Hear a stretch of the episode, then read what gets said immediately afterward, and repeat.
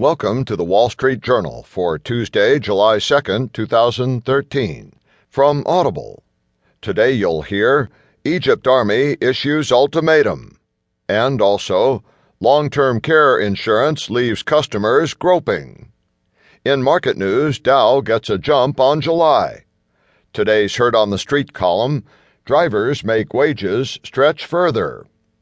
From In the Lab by Shirley S. Wang teeth that replace themselves, and in Personal Journal, the best ways to soothe a painful sunburn.